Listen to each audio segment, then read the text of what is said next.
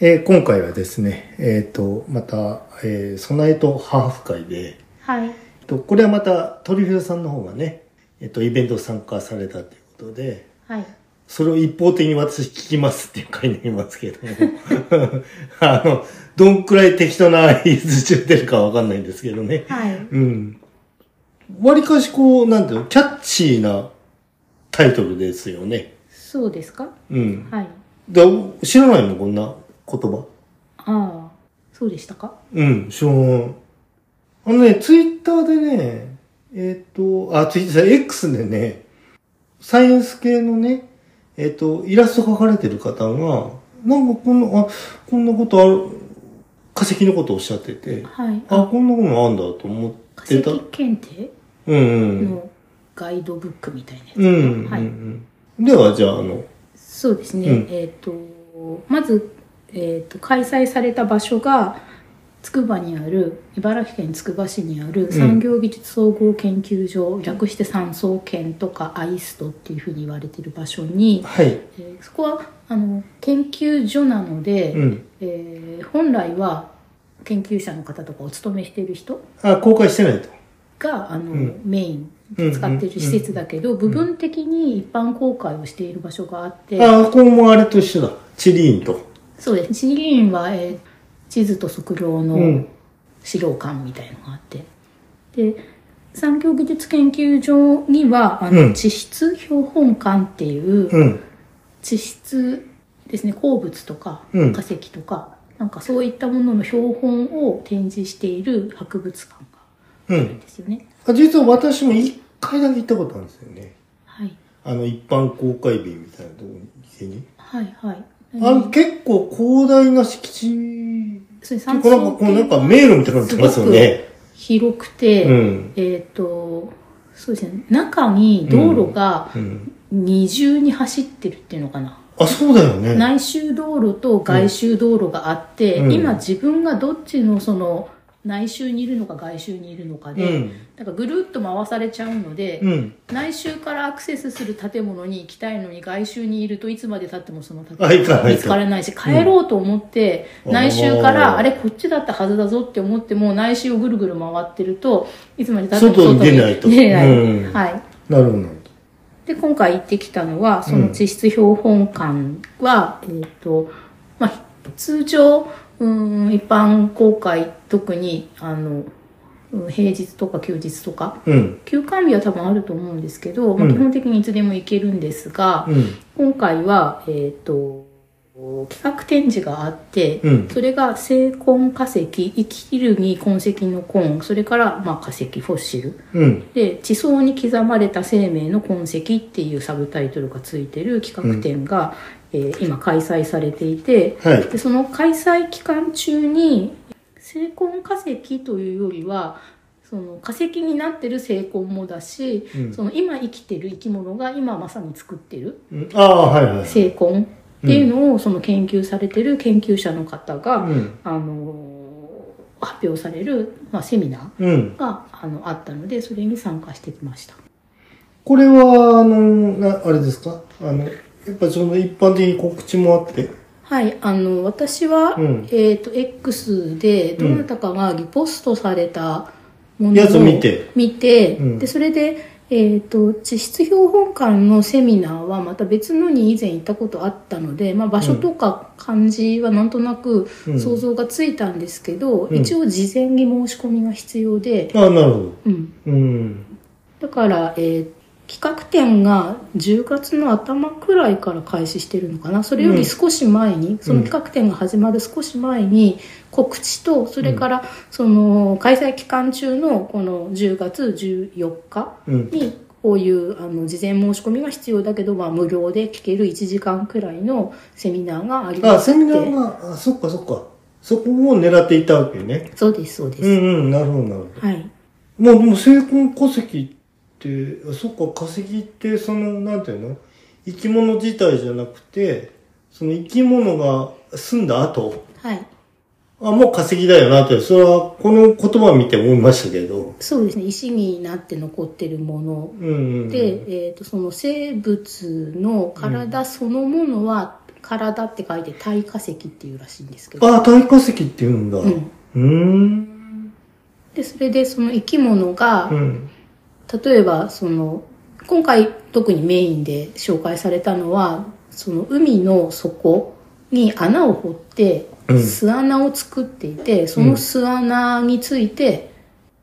長めに説明があったり、うん。それから、えっとそれは化石に限らず原生の動物でもっていうことなんですけどうん。うん。あとはその巣穴ではなくて、うん。こう例えば魚とかが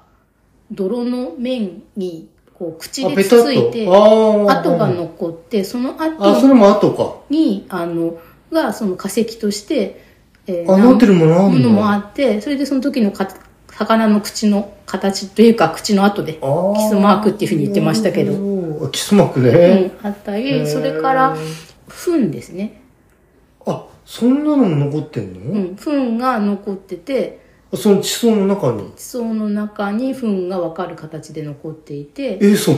どうやって調べんの それ。ね、ですよ。だからそういうのを、まあ、ざっとだけど、1時間かけていろいろ説明していただいたって感じでした。へえ。だってほら、よく地層っていうとさ、どうしてもあの、なんかあの、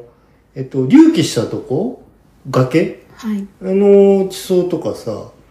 あとなんだっけ、あの、あれ、なんだ、ボーリング、あコアを抜く。うん、みたいのでね、うん。調べたりっていうのはさ、一般的にはそう知られてますけど、はい。海のっていうのはね、うん。まあ、あまあ固定とかもやってんのかじゃあ、そしたら。そうですね。化石が出てくるような条件の地層っていうのは、ああ。何らかのこうは堆積物があって、いはいはい、でそれでそれがその地層の中に土とか砂が堆積するときに生物の遺体うん、も一緒に積み重なって、うんそれがまあ長年の時間をかけて、うんえーこう分解してなくなっちゃうんじゃなくうて、んえー、とミネラルに置換されてうん石として石みたいな形で出てくるっていうのが、まあ、体化石なんですけど、うんそれ以外にその生物が何か張った跡とかなるほどね。その巣っ穴を掘った跡とか、それからうん糞とかが、その、うーんと、パッと見に肉眼ですぐわかるほど明瞭じゃないとしても、見る人が見れば、もしくは、その、あ、この中いたはずだと。実験装置で、えー計測、測あーはい定すれば、はいはいここにこういうものがありますねっていうのがわかるっていう。へーいや、なんかでもこれ大変そうだね、これ調べてる人。そうですね。なんか、うんあの、今回のこのセミナーを、えーしてくださったのが、えっ、と、清いに家と書いて、清家さんっていう方なんですけど、はいはうん、と、本も出されていて、い。うん。本は、えっ、と、中高新書楽礼うん。から出てる、海底の支配者、低生生物、世界は巣穴で満ちているっていう、ああ、なるこほどうね、海の底のその海底のそのそよこりものち下ね。ょっと下うん。にいろんな巣穴を作ったり潜ったりしていあーる生物を専門で研究されてる方、うんはい、なんです。よくあれ、あの、海の底っていうとさ、あの、ほら、な三葉虫とかさ、はい、あの、そっちは、あの、上に出てる方ね。 そっちは知ってますけど。はい、はい。うん。中があるんだね。そりゃそうだよね。三葉虫も、うん。そのどういうものを食べてたのかとか、ああ、そこにいて何食ってたって、土の中食ってたものあるのかもしれないっかてこもしとれか。ないですよね。だかあーらそのそういううんとえっ、と捕食者に食べられたくないので巣穴の中に皆さん引きこもっていてあー安全を、逃げうるん、と確保した状態で暮らしているとただむき出しでいるとその三葉虫とか、まあ、古くはアノマロアノマロカリあーはいはいはいスとかが来て食べられちゃうから、なるほどね。で、その、だから、そこをほじった痕跡とかもあるってことなのね。うんとその魚が、うんあのつついて、うん。えー、とそれは魚がこう泥が堆積しているところをこうその口が硬いうん。体部台とかねみたいなものがブスってこうつつくとつこう鳥がつついたのと同じで口の、魚の口の跡が残る、はいでそれがそのままだと、うんその次の魚が来てつづつついたりそこがこう乱壊されれちゃたうと。りうん。すると残らないんだけど、うんその時に何かの条件でそういう泥のところについた魚の口の跡が残ってる状態にその上に例えば砂がさーってこう土砂崩れああ、的な別のね。その海のうん中軽いで砂がその積み重なるとあーでそれで長年の間その砂がまあ押し付けられてその口の形にくぼんででゆくゆく泥の方がなくなっちゃってでもその砂の方の形が石としてあ砂岩として出てくあなるほどるだからメスとオスの関係もあるんですけはいはいはどいだからもともと魚が後をつけたうーんと型の方の泥の方はもうなくなっちゃってるんだけどそこに押し当てて取られた型の方の砂が積み重なった方の砂がその形に残ってるとかあ、そんなこと調べてる人いるんだね。そうそれはすごい不ニ思ッチな世議。界ですけどニッチすぎるよ、それ。かねどうなんだろううん私もまあそんなにあのニッチすぎるとは思いましたけど、うん聞けばすごい面白いしうん。で、なおかつあの世界のうん。地球の、うん。えー表面のん7割が海で、うん。あ、よくあれなんですよね。えっ、とね、地球ってほら、生命が多いでしょはい、その、表に見えてる部分はほんの一部分で、うん、あの、中にいるもんが、あの、もう、ものすごい、何、何万倍とかなんか量いいんですよね。そうそれがその陸地であってもそうだし、うん。海の中であってもそうで、うん。でそれでその海もうんその近海のその海面から海底までの深さがそんなにない、うん200メートルだったか400メートルを境に深海とか言うんでしたっけうん。だからそれまでは例えばその陸地に近い部分うん。に生物は豊かだけどその深海はそうでもないんじゃないかっていうようなうん。なんとなく先入観がうん。みんなにあるんだけど、うん実は深海でも同じくらい、うんその海の底にいっそうぱそいうなんか住んでるっていう話をされていてうん。僕、それはね、あの、なんだっけ。えー、深海5000だっけえっ、と、あと6500あちらのほら、オペ、あんと、潜水艦ありますよね。はいあれの、あ方が話せるポッドキャスト聞いたことがあって、はいえっと、あの、熱水噴出港っていはういの、はいはあの、ああいうところにもいっぱい生物いると。いうん微生物も含めて。はいで、エビみたいな、なんかこう、あと熱にすごい強い、なんか、あの、菌みたいなやつはいがさ、はいあの、それは知ってたんで、うんあ、あ生き物ってだからそういうことの積み上げはい表に出てるものっていうのはそういうものの積み上げなんだなっていうのは、あのしてたんですけどね、はいうん、でもこういうことをこう専門にねやられてる方いるんだねそうですねうん面白いな面白かったですよあそうですかはい、本も面白いんですけどあそうなんですか、うんじゃあ本もちょっとあのねあのいお借りして読んでみはいてもいい,、はいい、ですけどね、ええうんまあ、新書でそんなに分厚くないうので、んうんうんだとすごくそのフィールドワークとして面白く書かれていたのであフィールドワーク社なのねそうですなんかフィールドワークの方ですであなるほどえちょっとまあ先に言いますけどこのセミナーが終わった後に、まあ、うん本を私持ち込んでて、あのね、ご迷惑かなと思いながらできればまたサインがいただきたいんですかっていうふうに、あのはいはい見てでそれで、まあ、ちょっともう本が古いというふうにはおっしゃってたんですね、うんセミナーの中で。でうんそれで、そのこの本の中であの現時点のワールドレコードをだから出しましたみたいなああ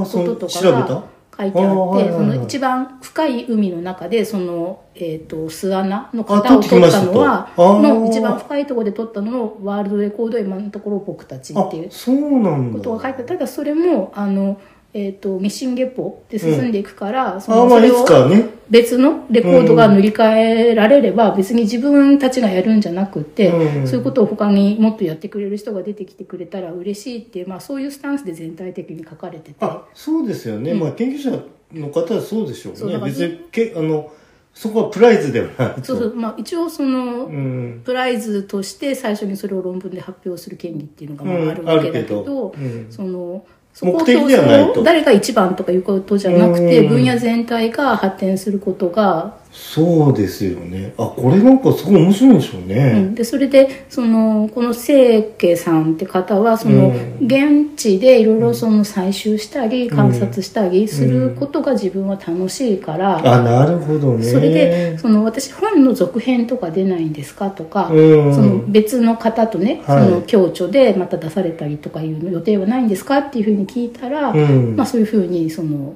うん、自分はその外でそれいろいろやるのが好きで,、で本を面白く書くっていうのは別にそういう才能がああのあ、別にそういうことじゃないと。あのもっといらっしゃるから、うんそういうのはできればそういう人に任せて自分はフィ研究したーいとルドに行きたいっていうようなことあをーまなあるほどねおっしゃっててなるほどねってただそのフィールドワークの話そのものも、えー、とこの本で面白かったし、うんあとこの本の中で詳しくは書かない書かれてなかったんですけどそこうのん,、えー、とこの巣穴に樹脂を流し込んで、うんうんうん。それで型研ぎするうん。あの機械というか装置を手作りされてるんですよねな いからなるほどね。でバイオロギングの人たちとあかも似てま大す変で似すてよますでそね。れをなんか穴ガッチンガーって名前つけ てなるほど。でその穴ガッチンガーをあの一緒に共同開発したりああした方がその、えー、とホームページに「穴ガッチンガー開発物語」みたいなね「穴ガッチンガー物語」っていうかなり長いテキストがウェブにあってそへえ。れがなんかそのそのアナガッチンガーを使いに行く日程はもう決まってるのになかなかアナガッチンガーがあでできなくてあーだけど打ち合わせに行ってでそれでどういうあのものを使うんですかっていうのがまた試作品ですらないやばい感じのを出して、うんいやまあコンセプトは分かったんで実際はどれですかって、ああと数日でできる予定なんですけどみたい なっていごうまなかんしかもうごまかし聞いててお腹がキューって痛くなるよあーなるうほどなそういう苦労話みたいのが、うーん。それだけでも本当に一冊本になるのではって思うんだけど、うん。まあその本を書いたりするよりはフィールドがいいっておっしゃられてたので、なるほどね。はいフィールドワーカーの人って、だってさ、言語学だってさ、うんフィールドワークする人いるんだもんね。はいそうですねその実際に現地で現在使われてる言葉を収集しようとすればそうなりますあよね。と、あの、エスノアーケオロジーとかさ。そうですね、うんそのアーケオロジーはうん。何でしたっけ考古学民族考古学でしたうっけ、ん。はいはい、民族学と考古学のこう交差点で研究されるみたいな。うん。あ、なんか、僕、あの、下地がありますね。なんかいっぱい出てきましたね。 うんだからその整形先生も、うん。だから今生きてる生き物うん。をだから調べに行くのがまあ多分最初だったと思うんですよ。あ、元はうね。んだからその産総研にいらっしゃる前はジャムステックっていうあのそれこあ、そうなんだ。あ、そうあそうなんだ。にも所属が多分されてたことが、まあ、もしくは共同研究されてたことあがあはいるはいのはいではい。でだから今生きてる生き物の生態とかが、その巣穴の中にいるやつは見えないけどどうにかして見たりしできないかなみたいな。うん。でその地面の、うんまあまもしくは海底より上に出てる生き物はそれでも観察しやすいけど、そうじゃないあの生き物はもう見つけたらいきなり新種だったりして。うん、あまあそうですよでねそ。れなんかそれをその学生の時にそういうことがあって新種記載するような生き物がひょいひょいまだ出てくるっていうだからもうそういうパイオニアなまあ仕そうな事んですよがね自分がその研究者になってもそんなに残ってないんじゃないかなっていう少年生計さうんうんんは思ってたのがそのあ海底にはまだまだそういうのがあるんだっていうロマンまあここはロマンですよね。まあ宇宙と一緒よね。だからまあされてないっていうことイコールまあ困難だからなんですけあど。まあ大変だもんね。んだいたい潜り自体が大変だもん。だからその安全に、うんその実験とかそういう海底で、うんそのやるのに潜水士の資格を取られたりとか、なるほどね。あとその警察とかそういう公安はい、で働く方たちがその参加するようなその実地訓練みたいあ、な訓練ね。セミナーというか訓練というかうんにもかなりハードなやつにも参加して。ほうほうほうえーなんかその自分が安心してあの実験できるように、うんその極限環境でいろんな難しい操作をしなければいけないからそうだよね。それでやっぱり生き物の都合合わせなので、うーん、と満潮干潮みたいなタイミングで、うんその海底の生き物がどういう動きをしてるのかっっていうのを実際に、にオンタイムで調査しようとすると、うんその真昼にね満潮干潮が来るとは限らなくて、うん、そう真だね。夜中かもしれないし、うんもしかしたら新月でねもう全然真っ暗かもしれない、うん。で僕は怖がりなのでみたいなことが本に書いてああっあ、てなるほど。んで、それが、んまあ、産総研というその地質のね、はいあの、専門のところに今いらっしゃると。はいはいえーで、実はあの、今手元にそのパンフレットはいがあるんですけれども、はいそのこと、その、大体、こう、誤解みたいなやつが掘った穴なのね。ニョロニョロうんうん。そのえっ、と何種類かあの海の底で暮ら暮らしてる生き物がいて、うんうんうん。で海底面で暮らしてる場合もあれば、まあ、穴を掘って中にいて、でその穴が巣穴としてそのうーんと空撃うんからになってるタイプの生き物もいれば、うん誤解はあの自分の前にある砂を食べて、あ、食べてんの食べてお腹の中を通してあー出してんの後ろから出して食べた分だけ前に進むみたいな。なんかそうなってくトンるネとル工事になってる人あいるの。の、うーんと、だから殻の穴はできないわけです、そのそういう生き物の場合。ああ、そっかそっかそっか。進む、えーっと、前の砂を食べて、後ろに同じだけ砂を出すから、砂の中をちょっとずつ砂を後ろ送りにして進んでいってるっていう状態だけど、モグラの穴みたいな、穴がで何もきてないと。あるわけじゃないみたいあアリの巣みたいにもなってなっなていっなくてて、こと。でもアリの巣もさ、はい。アリの巣、俺はアリも飼ったことあるんだ よね。あ、なんか、あれ、やりたくないあの、あの、プラケースみたいなとこそうろでですねさ。今やその売ってますもんねキットもゼリあーーそうとなかんだでそのちゃんと観察しやすいようになっうてるやつーん。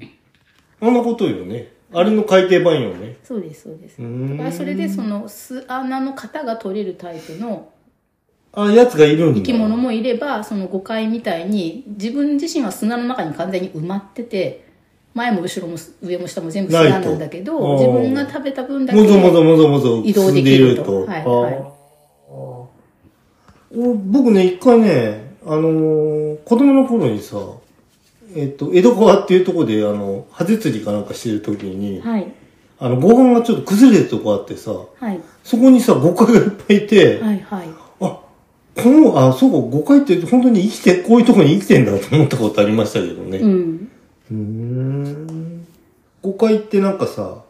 なんていうのあれ、まあ SF チックというかさ、はいあちっちゃいけどさ。うんあ、火事んだよね、ちょうどね。口が ねなるほどね。成功、そうね。このパンフレットに出てる、えっ、と、写真だけでもさ、なんか、すごい、あ、こんな面白いことなんだなっていう感じですもんね、これね。はい成根化石マカロニクヌスって書いてありますね。型取りの方法だからこれがこのマカロニクヌスっていとか。うのが、う。うんーん、と白い砂うん。にくっついてる有機物を目的で白い砂を選択的に食べるああ、白い砂しか食べ自ないんだ。分の目の前に目の前目はついてないのかもしれないけど、はい自分の前前方にあうるんこう砂っていろんな茶色いのもあれば黒いのもあれば白いのもあって、うんでそのランダムになってる砂の中から白い粒だけ選択的に食べるからああ、動いそこ目指して動いてると。でそうするとその、えー、と後ろにできる糞うんは白い砂だけ集めた糞になるなるほど。から後痕跡でができんだ。見たら周りより白い筋白い砂だけがあある線ができんだ細いその虫のその直径と同じくらいの線ができうわ面白てそれでそれがだからあの痕跡せへー成根になる。でこれがあのセミナーでおっしゃってたんですけど以前はだからその痕跡は見えても何がそれを作ってるのかがはっきりわかんないしとなくって当時はなんかあのヒメスナホリムシうんっ。ていうものがの成婚だと思われたんだけど、今はその観察がいろいろ進んでそれそれこそその誤解が作ってるっていうのが分かるようになってまいりましたとか、うーん。あんまあだからその想像っていうかその予想とはい、仮説とか仮フ説と、うんその実際とィね。ールドワークとかうーでん。まあ、とにかく砂の下にあるものなのでどうやって調べるのかてっていいうのとかあとその意味ですね。そううね。んうん。意味うね。んなるほど。でそれでそのえっ、とまあいろいろまあまずあの成婚とは何かとか、うん。っていうことをその予習的に、うん少し長めにお話しされた後ででうん今回、今日の、まあ、メインのお話が3つありますって言って、うんうんうん1個目が地形の変化と,、えー、と成婚うん。それから2個目が成婚の大きさ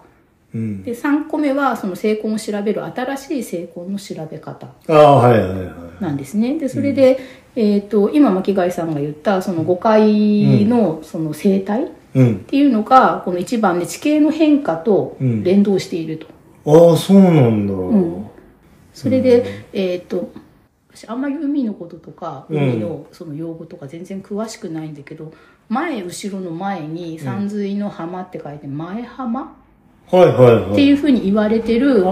そその波打ち際的な場所所が、その海岸にできますよね。うんで。それがその海がそのないでる時と、うんしけで荒れてる時で、うんうんうんその前浜の位置っていうのがああ、のずれると。日によってそうん。の1日で何十メートルもあずれますよね位置がずれることが、うん。だから巻貝さんがその教会教会の時の海岸線って難しいんですよって言ってたのは、うんあはいはい多分そういうことですあ、そうね。ですよね。なんかその日はここがその前浜だったけど、はいはいはい次の日に来たら40メートルも前浜がそのどっちかに移動してたら、うん海岸線の線ってどこに引けばいいのってそうですよね。ことになるっていうのは、それは人間の地図を作る人に困るんだけど、誤解は誤解で困るわけですよ。ちょうどいい湿気の場所にいたいわけで。で、その前浜っうん。ていう場所が1日に何十メートルも海の方だったり、岸の方だったりに移動する時が嵐とかが来るとうん。ありますと。うん。でそれで、えー、とそういう時に誤解はどういう動きをしているのかなとああ、いなくなっちゃうもんね。その誤解がうんと流されちゃうもん。下。にいるんですけど、うんその海のすごい海側にそういう場所がう、ん。あの来ちゃうと上の砂をえぐられて、うん。砂の中にせっかくいたのに全員なんか波の中に出てどんぶらどんぶら沖の方に、う。うんん流されちゃうとまあ致命傷ですよね。うん。もうでそれでその全然水がない状態になったらそれはそれで、ああ、干からびちゃううと。ん、困るから、そのそういう海岸線のうん。が激しく動く時ああに誤解はどうしてるんだろうっていうことを、あうん、調べたいけど砂の中にカメラなんて入れられないしね、あで、でも、その動きもちょっとわからないと。うん、でなおかつ、まあ、しけてたら危ないしね、あそうだよね。うん旗行きだって、ちょっと調べられないもんね。うん、でそれでそこで成婚が役に立つってあ、なるほどね。でそれでその、まあ、誤解がいる場所を、うん。こう崩さないようにガサってこう取って、はいはいはいはい。だちょっとずつ崩せば断面が見えますから、はいはでそのあとこう上をそーっと剥げば平い。面に、うんうんうんで。それで見たらあのさっき言ったみたく5回って自分の前にある白い砂粒を食べて、うんうんうん食べたらそれをそのお尻から出して、うんうん5回が張った後が白い砂の線として見なっえてるるとようにうんまあ、なるうん。でそれが海がないでる時はあのニョロニョロのこの張った跡があのランダムうん。ちょっとこうカーブしてたりああ、なんかの、の、いろいろなんか動い動いてでる。しかもその、みんなが行きたい方向があのなんていうの全員どっちかの方向に向かってるわけじゃなあくじゃあてもう右出にたらダメだと行ってる人もいればあはいはい左はいに行ってる人もいるしうんまあその海岸線に対して海側に行く人もいれば、その陸側に行く人もいるし、うんうんうんうん波打ち際にこう平行に右に行く人も左に行く人も斜めになる人もいて、うんでそれでまっすぐじゃなくてこう湾曲しながら進んでるみたいな、うんうんうんそういうランダムな模様がないでる時の成婚。うん。になってると。はいうん。でそれでそれがあのいざ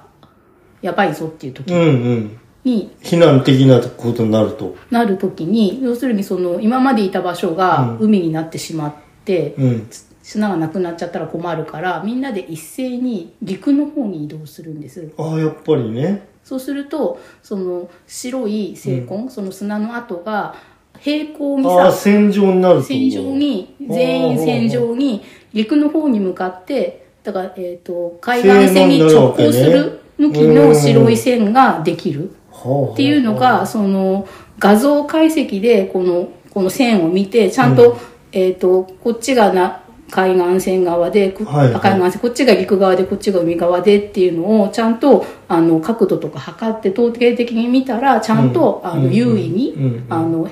そういうふうに動いているってことが、うんこの5回の成婚で分かりましたとか。あうんうんうんえーっと、これ最初に話さなくちゃいけなかったんですけど、実はこれは、あの、あれですね。撮影禁止だったんで。あそうですそうですあのスライドはあの撮影禁止なので手書きのメモ で今見な見ながら話してるんですけど記憶と頼りに、うんうんうんはいで今これがだからえっ、と地形の変化うん。とその成根がどう連動していたかっていう指指標になるっていううん。でそれでこれが源泉の誤解うんでこういう風になるっていうことがまあ分かったんですけど、うん化石として出てくる誤解の成功にもこういうものがあるんですってうーん。そうするとそのえっ、と死刑の時のその成婚がこの場所から出るってことはかかつてここがそのあ、帰ります。大昔化石年代の時にああーの前浜だったってことがそうだよね。わかる。もしくは前半部分が含まれてる地層がここに露出してるってことあーこのが、ランダムと線のね、組み合わせで。誤解本体はその体が柔らかくて化石として残らないんだけど、誤解がそういう動きをした、あの、動きの跡が含まれてる地層がここにあるってことは、この地層は、まあ今はちょっとその別の場所に持ってこられてるかもしれないけうんど、少なくともこの場所は過去において海の前浜だったから、うんこの地層を進め、あ調べると、その前浜に特徴的な別の生き物の化石あがまあ出てくるかもしれないとか、なんかそういう状況証拠あなとしてなんか使えるんですとか、あ、そう賢い。か。あと深さとかね。あそうそうの、ですね、そうですね。左右もそうだけども、深さもあるよね。うん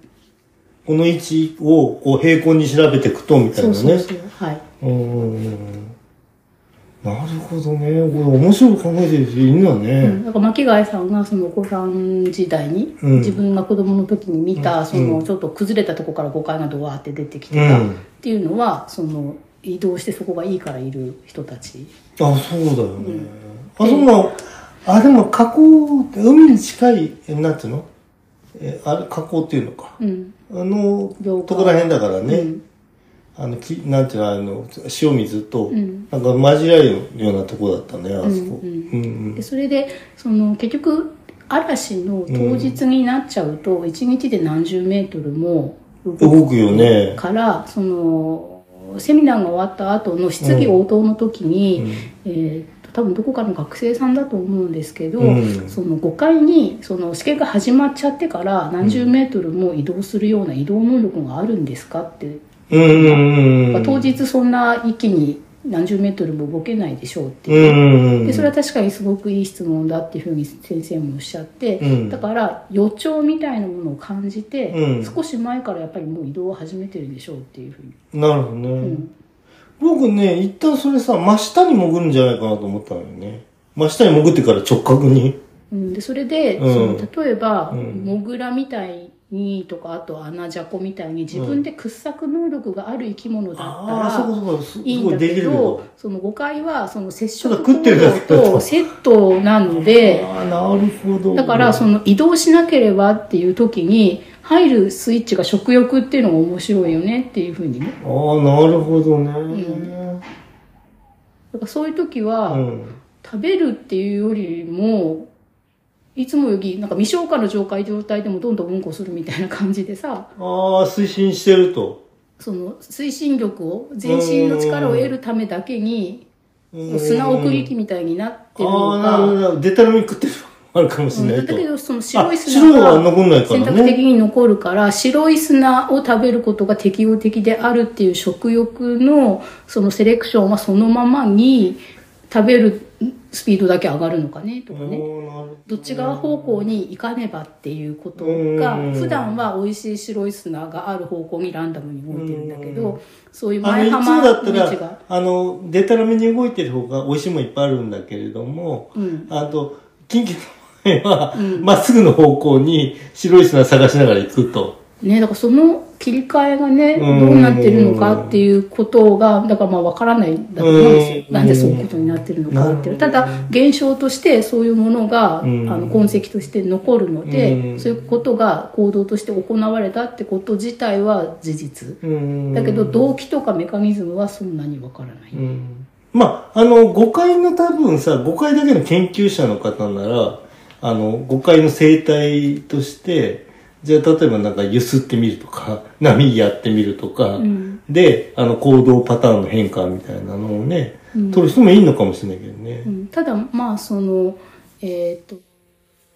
実験しようとじゃあした場合、んその1日に少なくとも1 0ルとかね前浜の位置が移動するってなった環境を作んなきゃいけない作ってそこに5回入れてそのちょっぴりしかさあー1日に変動がない時は5回はランダムにしか動かないのでそういうピンチで1日に1 0ルもなんか浜の位置が変わっちゃいますよっていう状況をうん人工的に作らないと実験できないなるほどねとすればちょっとなかなか難しいのかなってういう。んなるほどね、なかなかこう、じゃあ本当にニッチな研究というか、うん、うん面白いうん。まあ、地層だからね。 あの、酸素圏の中ではいはいも。その地層の研究の一部っていうことになってますよね、ここは、い今のとこは。そうですね、うんうんはいあの、清家先生が、あの、目指すものが何かっていうのはまた別のものかもしれませんけども。うんうん。まあ、でもなんかそういう地質とかうん。が大きく変動するような例えば西之島ですよのね。時も、そのあ、言ってたの国土地理院の人とあと例えば生物だったら時の川上先生とあ、はいはいかはいはい。植物だったら誰みたいな人がなんか何人かセットで環境調査あにあ、それ行っってて、そうですね。でその時にその取ってくるサンプルとかうん観察がうん将来、まあなんかその役に立つような、その単にここに誤解がいるいないってことを調べてるとかってわいけうじゃないとわけではなくて、うん過去のそういう積み重ねてきた知見と組み合わせると、うんそのフィードバックできるものがなんか地質的に、うん。な知見からこう行ったり来たりしながら。うんあ、なんかこの間、なんか謎の津波がありましたよね。えーっと地震のない津波ってやつ小笠原の方でしたっけ、うん。うんあまあでも、海の中ってやっぱり火山とかもあるしさ。うん、なんか海の中で、うんその津波が起きないまでも例えば土砂崩れみたいなものが起きたりするあ、ガサッとね。と、そうすると泥のとこに住んでた人の上に砂っぽいものが落ちてうん。くると、うんまあ、将来その人がそこに浮き上になったんだったら化石になるかもしれなういし。ん。その泥のとこじゃないとご飯食べれない人は、うんその泥環境が復活するまでその海域からいなくなうんうる、ん。人ってあの生き物ですえよね。そうそうですね、は うんとかうん。なるほどね。ああ、でもだ、海、まあ、とりあえず、なんかま、なんていうの、今ほら宇宙とかがさ、い、はい、あの、冒険というかその人類の夢としてさ、宇宙もありますけども、あとやっぱ深海の方もね、はいはいうんうん、なんか進むといいなとは思いますけどね。うんまあ圧力とか、一緒でしょうからね。宇宙船作るのと似てんでしょうからね、あの、深海、えーそうで潜す水ね艇なんかあのその極限環境えーっていう意味ではそうですねはい、僕はあのちょっと編集恐怖気味なんで、 なかなかちょっと難しいけど ね、僕は行くとしたらね。はいうん。そうか。あの、人数的にはどんくらいだったんですかあこれがなかなかやっぱり化石ってタイトルがついてるうとん人気が高いのあなるほど、なるほあど。のー満席。多分当初、うん。まあ、小学校高学年以上みたいなあ,、の制限はあったけど。あのターゲットうで、ん。で30人だったかだったんですね定員が。で私あの多分その、リリースというかこういうものがありますよっていうのをうん X で見た日ん中には速攻で一応うんメールで申し込んだんですよね。うん。それでメールで申し込んでその自動でメールが返ってくるタイプではなくて、うん。一応人力でというかはいはい。でちょっと経ってからうん。でで一応先着順だったみたいなので、うんあの参加を受け付けましたっていうメールあがもう来て折り返し来てうんでそのメールの中に5桁の数字が書いてあってああでそれがその参加当日にこの番号をああが必要になりますと、うん。だからメールをプリントアウトするかメール自体を持ってくるか、うんうんみたいにしてくださいみたいにメールには書いてあったんですよね、でそれでその当日行ったら、その30よりもなんかその椅子がいっぱいあるとかあテー足されブてルテーブルがないから雨も取るの大変だとあかあ、はいはい。なってでそれでその司会の方が、うんあのセミナーの最初にいろいろ注意事項を、うんうん今回は撮影禁止ですとあはか、いはいそのでもその記録用に自分たちはそのセミナーの様子を写真に撮るから写りたくない人はみたいなあ話あ、とかはねいはいはい。っていうのがあった時にあのその30人だったと思うけど最初の定員が割とすぐいっぱいになっちゃって、うんその後追加でちょっとね、うんもうちょっとその人数を増やしてうん。でそれでその追加募集というかうん。したらそれもまた満席になっちゃあっすぐ満席て、うんだから当日はその当日券なしみたいな状態であ、なるほど。うんん。なのですごい盛況だったんですよね、うん。結構詰め詰めに椅子が入っててまあ今、うんと、こういうセミナー系の、あ実地のやつも、だんだんもう開催されるようになって、あの、やっぱり、あの、オンラインとはさ、かなり違うんでね、行ってみると。そうですねうん、空気感がやっぱありますから、うんうんあと、参加されてる方のね、うんうん感じとかもね。そうですまあ私割とその、うんえー会場、まあ、開始の10分前から受付をその開始して、うん。でそれで入場してうん好きなとこに座るっていうスタイルだったので、比較的最初の方に入場して前の方に座っちゃったんで自分の後ろにどういう人がいるかとかあんまりああ、見えなまかあ、っ振り返たると悪いから、ね。ですけど、隣に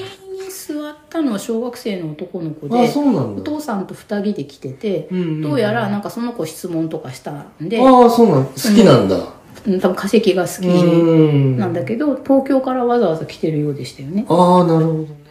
なんかその、えー、と先生にその子は2つ質問したんですけど、うんその質問のうちの2つ目がそのうん成婚化石を自分で観察したかったあら、あ。おすすめのそのフィールドがありますかとその関東だったらどこですかみたいなことをなるまあほど聞いてででもその千葉県の犬吠埼のどこああ、に犬崎ね。あるのとそれから、まあ、東京だとなんかこう河川敷みたいなところ、うん。にあるけど、そこはあんまり治安が良くないから、はいはいはい子供だけで絶対行かないでねみたいなそうこですとねをうん言われてて、うんだからわざわざ東京から来て質問をその質疑応答の時にするような熱心なお父さんとお子さんが参加されてたり、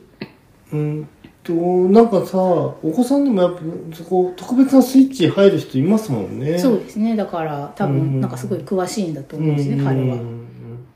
僕はあの本当一番あの接したことあるえっ、とそういうエクストリームなエクセルミな人はあのあの水く君がいますけどはいはね、いはい、う今ん、すっごく多おか分しいそよろそろね。中学校を卒業するのかなくらいの年になってますかねうん最初に水草セミナーで会った時は小学校中学年くらいだったと思ううん、まあ今回だからそのえっ、と、うん、お父さんと息子うさんうんんうのん他に、えっと私が多分この成婚化石の地質標本館に、えっと午後うん車でいたんですけど、うん時に自分の前を走ってた車がお母さんと娘おちさんっちゃい子ってうんいう組み合わせで多分その子たち、その人たちもセミナーに参加してたんで、うんうんそうやって親子で。うん女の子とお母さんの組み合わせもあれば、うんお父さんと息子でわざわざ東京からっていうう組み合わせもんあって、その他に、えー、と今現役の大学生とかうん大学院進学を考えてる大学生みたいな人からの質問もあったうんうんしうんそういう人たちはなんかお友達同士で来てたり、うんまあ、それからまあ普通に市民科学講座とかに多い、うん、もうリタイアされたような年の,、あのおじいちまゃあん、僕おばみあちたゃいんですよね。 平井さんよりも多分あと15歳くらいは年上かなみたいな人たちもいました。なるほうど。んそうね、あの、三層圏のさ、とにかく行ってみると、敷地の感じとか、はい、ちょっとびっくりしますよね。広くて、うん、なんか、あこんな風に研究してんだ、みたいなさ。うんまあそうですね、研究室の中まではなかなかああはいはいはいわけではないですけど、はあの雰囲気ね、その立地の雰囲気。いはい、広うくて、ん。まあ、結句とかもそうですけど。うん建物がいっぱいあって前のにどれが何だか、 で結局はその外来の、えー、と研究者の人が常時たくさん出たり入ったりするっていう前提なので、うんまあ、JAXA もですけど、うん。建物がこう背の高い建物が建ってると、うん建物の建物自体にでっかく A1 とかさ、うんそういうの そうだよ書ねいてあるけ ど、でさ、敷地内のさ、うんあの、道路飛行式みたいなのもあるしね。うんうんあと、宿泊、宿泊施設とかさ。うんあと駐銀場とか、ね、 自転車で通ってるってわけじゃなくて敷地内を移動するのそうそうにそう多分自転車がいるっていう鍵ここに貸してくださいみたいなさ、うん面白いねあれね、うん行ってみるとそれで、えっと今のがうん一番最初の地形の変化とうん成婚っていうテーマで、うんその前浜部分に特徴的な、えっとマカロニクヌスっ言いにくいですね、うんこれねていう、まあ、うん誤解うんが作ってる成婚について、えっとお話しされた部分ででうん2つ目のこの成婚の大きさうんっていうのがじゃあどういうことなんでしょうかっていうその、うん当然、んあの精根のサイズっていうのは、うんそれを残した生き物のサイズと相関がある、いやそうそう、ね、大きな生き物であれば、まあ、基本大きなと思いますし、小さな生き物であればうんうんでそれでそれで、えーとまた名前が可愛いんですけど、うん文福ウニ服茶釜の文服そなるほど、う、うへん、えで、まあ、ふさふさしてて、あああのそうなんだ、うんだからやっぱなんか本当に文福茶釜っぽいへえでそれでこの文福にが、うんえっ、とまあなんて言うんでしょうおはぎみたいなうん形をというか丸くてねうん、あの、ちょ、ちょう、ちょうだいみたいな。楕円か。ちょっと扁平なうん。丸いだからボールをちょっと潰したみたいな形をうんうんうんうんしているんですね。うん。でこれをあのでしかもその上に海底の上にいるんじゃなくて中の泥にちょっと潜ったりあ、潜ってんのしているのえで。でそれをその断面だけで見ると、うんそのどこを海のどこをが通った後のどこを切ってるかでそのちっちゃい丸の時もあれば一番その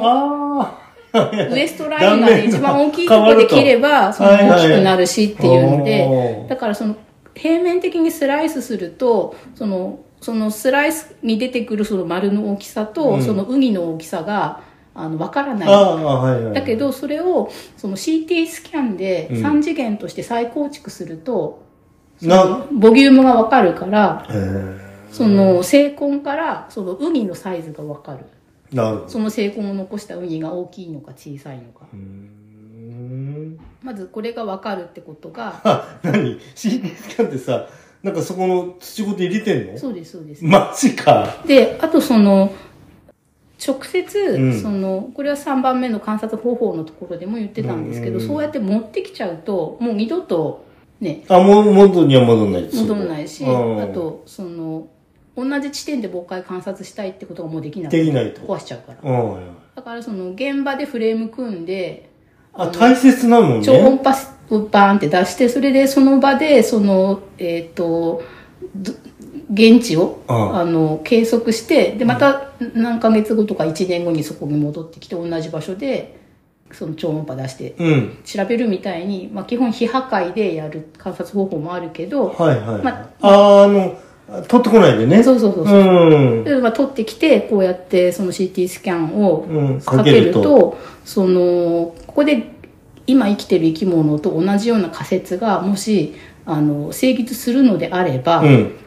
個体の数が少なくて密度が低ければうん一つの個体は、あの大きくなるでしょうと。ああ、そう、いずれはうね。ん、でそれで個体がちっちゃければいっぱいバラバラいるっていうはいは個い体のはい。密度は密になるうん。だから個体のサイズと個体の生息数うん。なんか相関が。があるのではないかっていうことあーが生根からわからないかってことを、はいその CT スキャンしてうん3次元に再構築したら仮説が正しくって、うんやっぱりその生根化石うん。の年代に出てくる同じようなそのウニウうんクミうんのその生根でもその相関が見られたので、ああ、そこ掃除だと。うん、うん。だか、らその今後はもしその、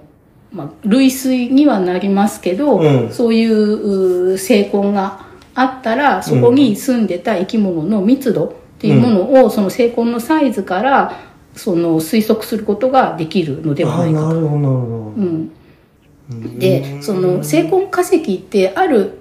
1回だけ誰かが書いたものをうん。その測定してるわけじゃなくて、うんその地層を一定期間使った生き物の記録がどんどん上書きされていくから、うん。その小さかったウリが大きくなるああ、それもありますもんね。と、その両方の成根が、うんあで小さいだから成根しかなければその小さいものがたくさんいたっていう証拠になるかもしれないけど大きいのが混ざってたらその小さかったやつが大きくなってなだかるらそほのどね。大きいのがいる頃にはもう小さいのはいなくて大きいのだけまばらにいた。うん。っていう推測ができるから、うんっていうような。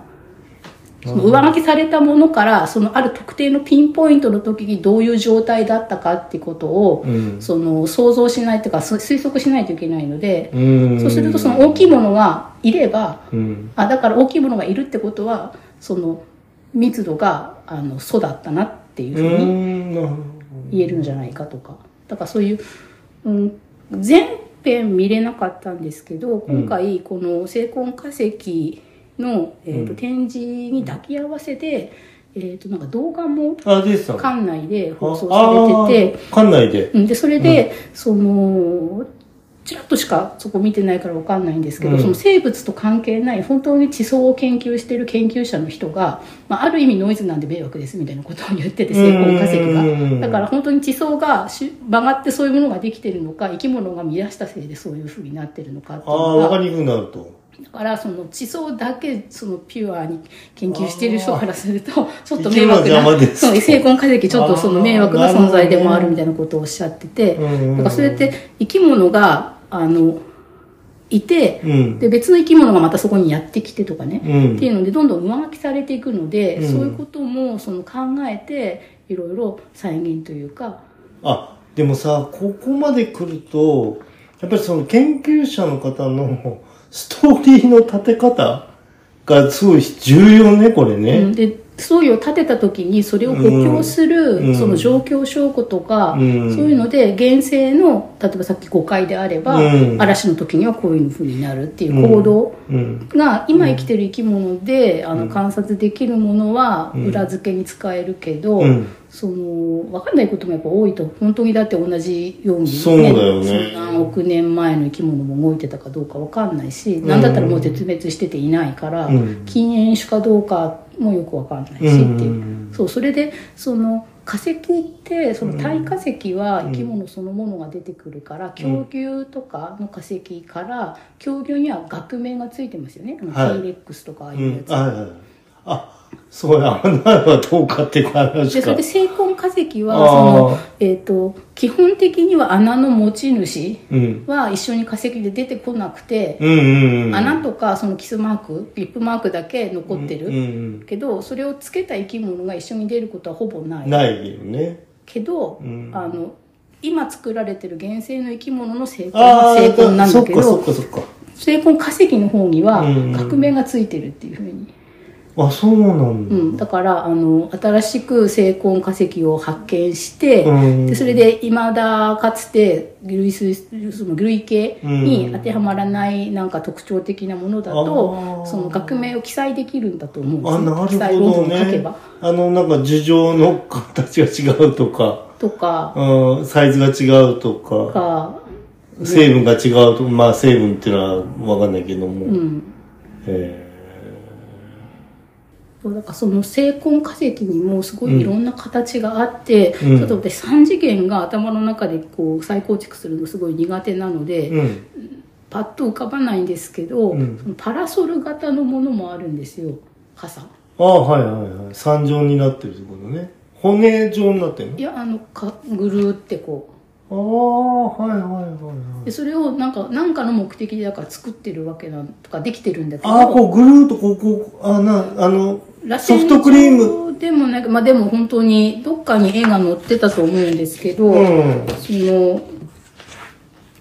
もらったパンフレットには載ってないかな,、うんなんかでその傘状のものをだからあるんだけど、まあ、言言っちゃってやっぱ何のためにこんなものができてたのかっていうのがわかんないとわ特に化石だと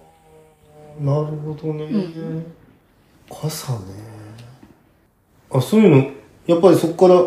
からあのストーリーを想像するのも楽しいってことになるんだうね、んまあ、想像は楽しいからいくらでもすればいいけど、うんそれを発表しようとすると、なるほどね、うん発表のしようがないと、まあ、まあ仮説としてこういうことが考えられるっていうけど証明のしようがない、うんななんか別の補強証拠が出てこないとかあそうねだだ現状の生き物はこういうのを作ってることありますとかねうん、で、まあ、3つ目の観察方法っていうのが、さっきあの現地でそのまま調査できなくて、うんその円柱状とかに抜いてくるコアを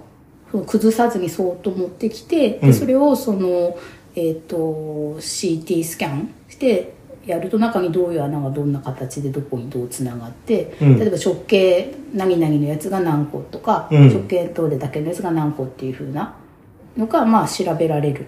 ていうようなその壊さずにコア自体は壊さずに、うんまあ、最終的に壊すとしてもうんとデータとして残せるようにとか、うんうんっていうふうに、まあ、やることもあるし、うんそれからそのコアは取るとやっぱり同じ現場っていうのはなくなっちゃうわけなので、うん同じ場所で毎年定点あ観測定点しやるたとかったらコアを取ってくるんじゃなくて、現地にその二軸のフレームをこう組んで、うんその中に超音波を出すものを置いて、うん超音波センサーでそのやるとやるうんっていうことを、まあ、現地でやるとか、それからその巣穴を型取りするっていう、うんまあ、あさっき最初言ったやつアナねガッチンガうーのん話とかありますけど、うんなんかこれはなんかもう結構古くて、うんその1930年代からなんか日本人が最初にやったらえしくて、 1930そうそうそう。ええすごいこ昔やねああの、えっ、と、日本統治下だった台湾で、あーなんかやったと旧、なんで東北帝国大学はの先生がやったのがどうやら最初らしいよいとへか、えそうねなんでそれ取ろうと思ったのかしらね、うんほんと不あ思なん議かねそのえっ、と掘っていって、うんその断面をこう写真にね撮っうてん順番にやって、なんとなくイラストでうんもう一回書くことはできますよね、遺跡調査と同じで、うんだけどそのやっぱりわかんないから巣穴の形のまま歯医者さんのね歯を型研ぎするみたく、うんあのできないものかっていうふうにやったら意外にうまくいったみたいな感じでうん石膏とか流して取ったりそあの石膏であーカニの巣穴とかああカニなんあかちょっと緩く溶いたせ石膏をジャーって流し込むあはいはいとはいでそれでしばらく待つと中で固まるので、はいはいまあ、出す時は砂崩すしかないけどゆさゆさゆさとうかん引っ張り上げるとうんそのカニの穴の形に石膏が固まっててでうまくいくとちょっとかわいそうだけどカニも一緒にああな取れてると固まってて、なんだったらカニの巣穴に寄生してた、うんなんか他のもんもあるとイソウロの貝もここにいましたねっていうのがわかるとあーか、なるほそれがその石膏でやってた時代もあるし、どうんまあ、最近はその樹脂でうんやってることがあって、うんその樹脂を深海で、えっ、と、流し込んであー固めるために、その、装置えー、と地上で使ってる樹脂の条件ではなく、うんうんその高圧化でなおかあーつ寒い低温はいだからその固まりやすいと地上でうん使ってる樹脂よりも、うあんの固まりにくいんですね温度が低いと。うんだからあよそうりなのかより固まりやすい樹脂を流し込まないといけないんだけど、うんそのその樹脂をその配合して混ぜて作るんですよね、うんで使う直前とかに、うんうんうんそれでその深海の海底で固まるのにちょうどいい条件で地上でっていうか線上でうん混ぜると、もうその場でパキンって固まっちゃううんうん固まっかちゃら、うからうん現地で混ぜるしかないんだけどああ、大変なんだその。深海まで下ろして下ろした後にやるとぐるぐるって混ぜたものをその穴に流し込むっていうう、んううんうんん、樹脂攪拌流し込みのメカニズムでその穴がチンガーっていう、ああ、なるほどね。はいその場でやるやつ用なんだ。うん、コンクリートミキサーみたいなもんよね。そうですねうんコンクリートミキサーもうんコンクリートミキサー車にコンクリートのもを詰めてもらってうんぐるぐるぐるぐる回しながらうん行って実際にコンクリートを打つ現場にミキサー車が運んでうんコンクリートを、まあ、打つことを打折っていうんですけど、うんそれがそのミキサー車に積んでから打折までに一定時間を超えてはいけないっていうルールあ、がルールあるんだ、やっ固まっぱ。ちゃうからそっか、そっか。なのでそのコンクリートのその工場うん。があの全国にすごいたくさんあるのはその建設その現場せいになんだ。コンクリートミキサー車で運ぶのに例えば1時間とか4 4時間とか決まった時間内に運んでコンクリートをその型枠に入れちゃわないといけないから頭いっぱいあるわけなの、場所が。うんまあ小規模のすごいちょっぴきで良ければうん現場で作ればいいんですよコンクリートをはい。ねああ、はいはいはい。練ってね。だけどそのビル作るような工事だとコンクリートミキサー車で何台も来てジャーってどんどん流し込まないといけないからそれはその現場から近いコンクリート工場からから運んでやるしあとそれこそその寒い中寒中コンクリートとか言うんですけど、うんそういう時はその固まりやすくなるようになんか添加剤増やすとかはああとそのえっ、と熱をああ保温してはいそはのほかほかにして固まるとああああかなんかいろいろコンクリートもやるんですけど、まあ、これも同じで樹脂も。でなんかまあ生コン打折の話にちょっと話がそれちゃったんですけど元の話に戻すと、うんそうやって巣穴の型取りっい。うん。ていうのが、うんまあ、道具を変え手をしな変えをしな変え手をし変えしな変え、うんうんうんあのなっててそれで今回その現地の特別展の展示のところに実際にその樹脂で取ったあの巣穴のああ、模型がうん。まあ、レプリカなのか本物なのかまで、うんでもレプリカって書いてなかったから本物だと思うんですけあ、どそうね。まあ、レプリカ作るのも大変だもんね。でもその深海で取ってきたようなあーすごい貴重だからなまあ、基本的にどれもぼっ壊しちゃいけないか一ら。点物なんだけどあ深海はそのその場所に行ってそれを取るっていうことがすご非く常なコストだからうんね。コストがかかるから、まあ、カニだったら隣のカニの穴でね、ね砂浜でやればいいんだけど、だからそういうものはもしかしたらレプリカかもしれないあ、ななると思ほっど。て。レプ、あ、そっか、レプリカって可能性もあるのか。うんでそれでそのいろんな生き物うんの穴のその巣穴のサンプルっていうのが取れてるんですけど、うん。ここでそのさっき巻貝さんが言ってた、うんうんえっ、と海底のあうんの、熱いお湯が出てるあ、ね、水分出口ね。こうのところに住んでるあの化学合成群衆っていう生物がだからまあいるわけですよねその、えー、とバクテリアもいるしいエますビもいるし、うんえー、とスケーリーフットもいるし、うエん、ビそもいうなるの、しスケーリーフットよ。うん。でそれでそのそこで、うんその暮らしている絹垂れ貝っていう貝がいるんですうん、二枚貝うん。でそれがその海底表面ではなくて穴を掘潜ってんの潜って暮らしてるんですでどういう形の穴になるかっていうと,、えー、と上の部分が、えー、と海底に向かってこう2箇所 Y 字に穴がはいはい Y はにいなって Y っていうか U っていうかちょっと平らあーはいなはい扁平な U になってて U から真下に向かってまた穴があるんですよね。うん。でそれであの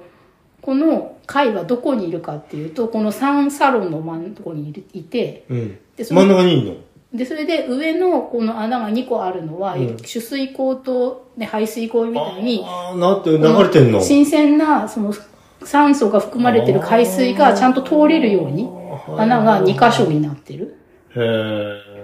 え。で下の方の穴は何何かっていうと、うん要するにここは化学合成うん。するあのメタンガスとかでしたっけ、はいはいはい硫化ガスでしたっけなんかその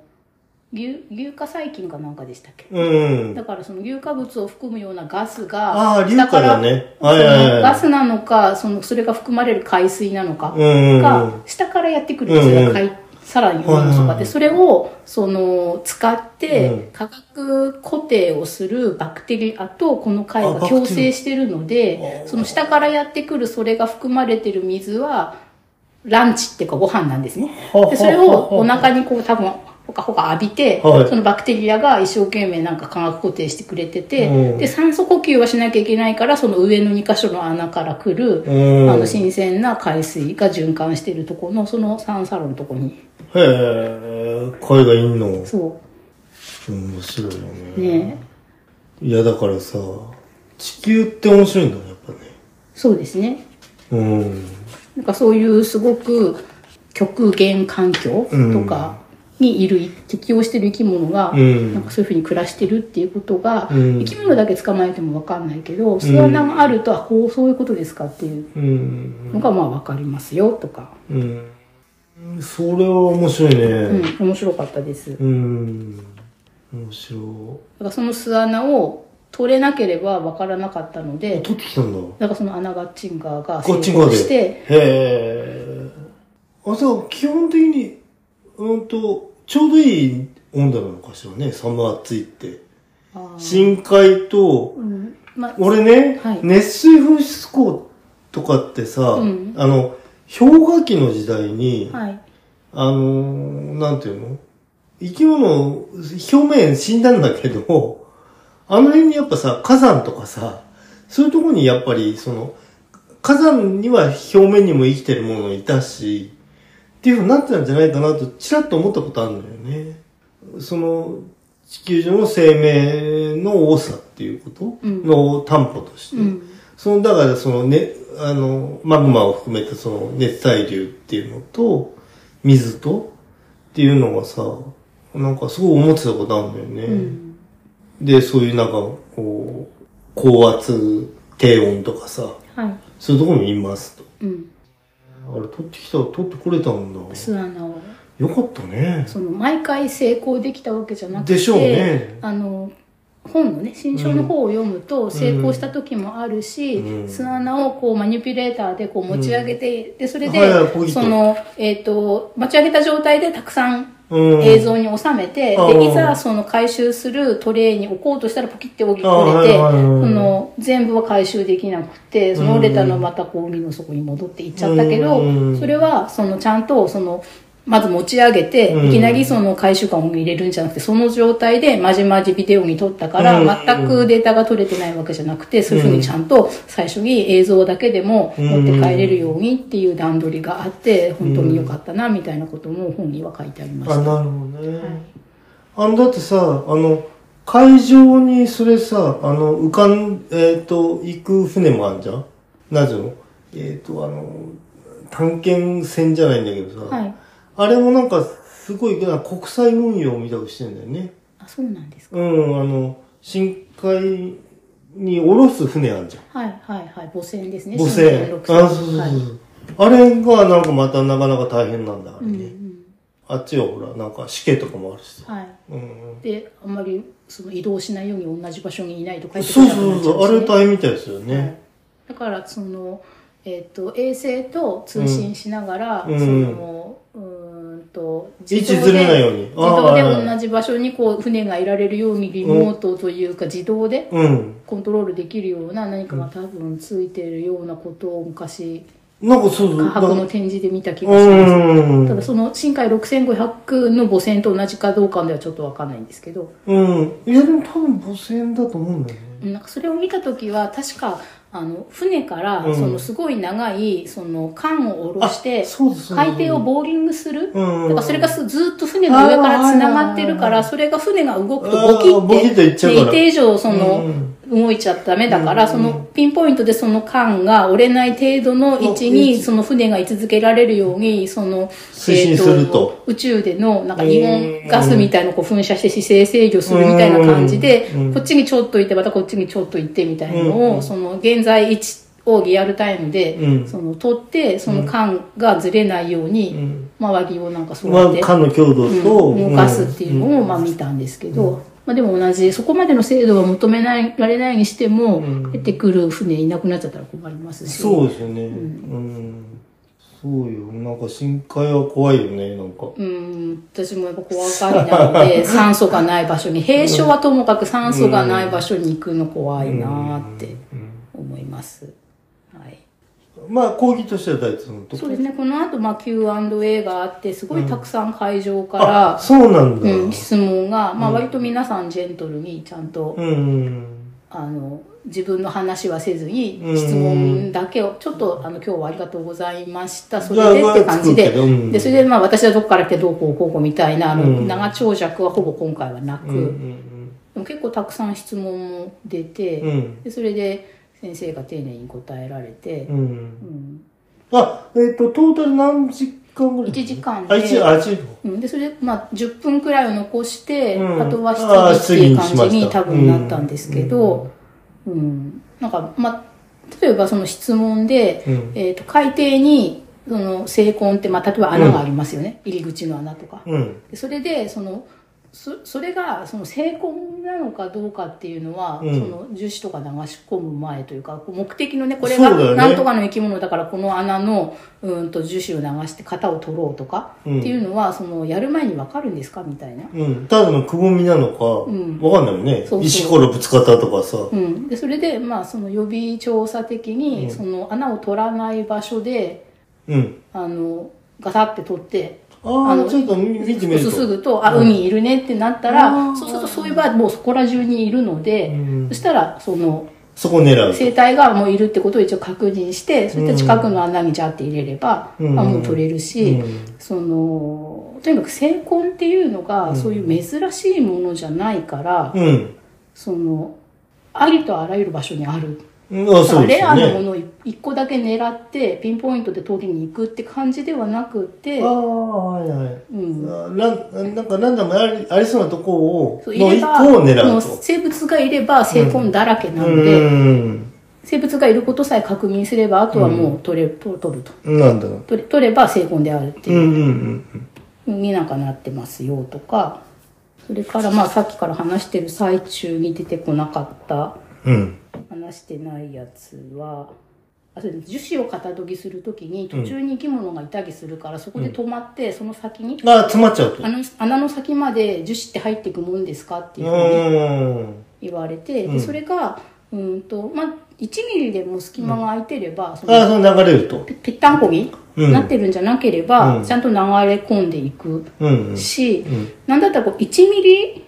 とかすごい細いうん。穴でも、んそのその居候でいるね貝とかがいるのは、その宿主よりももも元の巣穴の持ち主よりすごい小さいちっちゃい生う物んそういうのも取れてるのであのそこは意外にうまくその、うんうん。いき最ます初から多分言ってた部分うで,、んうんでしかもなんかね樹脂がうん水より比重が重いんだって、うん。うん。で巣穴っていうのは下に向かって、うん重力方向に向かって開いてることあがいけるか多いので、うん中でこう逆になってああなければ、遡ってなければ。うん、逆行してなくて逆行してても結局海底のおいよりは下だから。よりは下だかうんら樹脂を入れていけば圧下からどんどんどんどんこううん溜まっていって、うんで上から溢れるくらいまで入れたら、うんちゃんと全部中身が詰まって、うんうんうん。っていうのでその水より重いんですってだから樹脂ってなんとなく水に浮くイメージあがあ、ね、そうだよプね。ラスチックのイメージがあるけど、うんプ重ラスチいックのイメージだもんね。うんうんなそうです。へえ。でまああのあとは今まで一番何々だったのは何ですか系の質問がまああって、うん。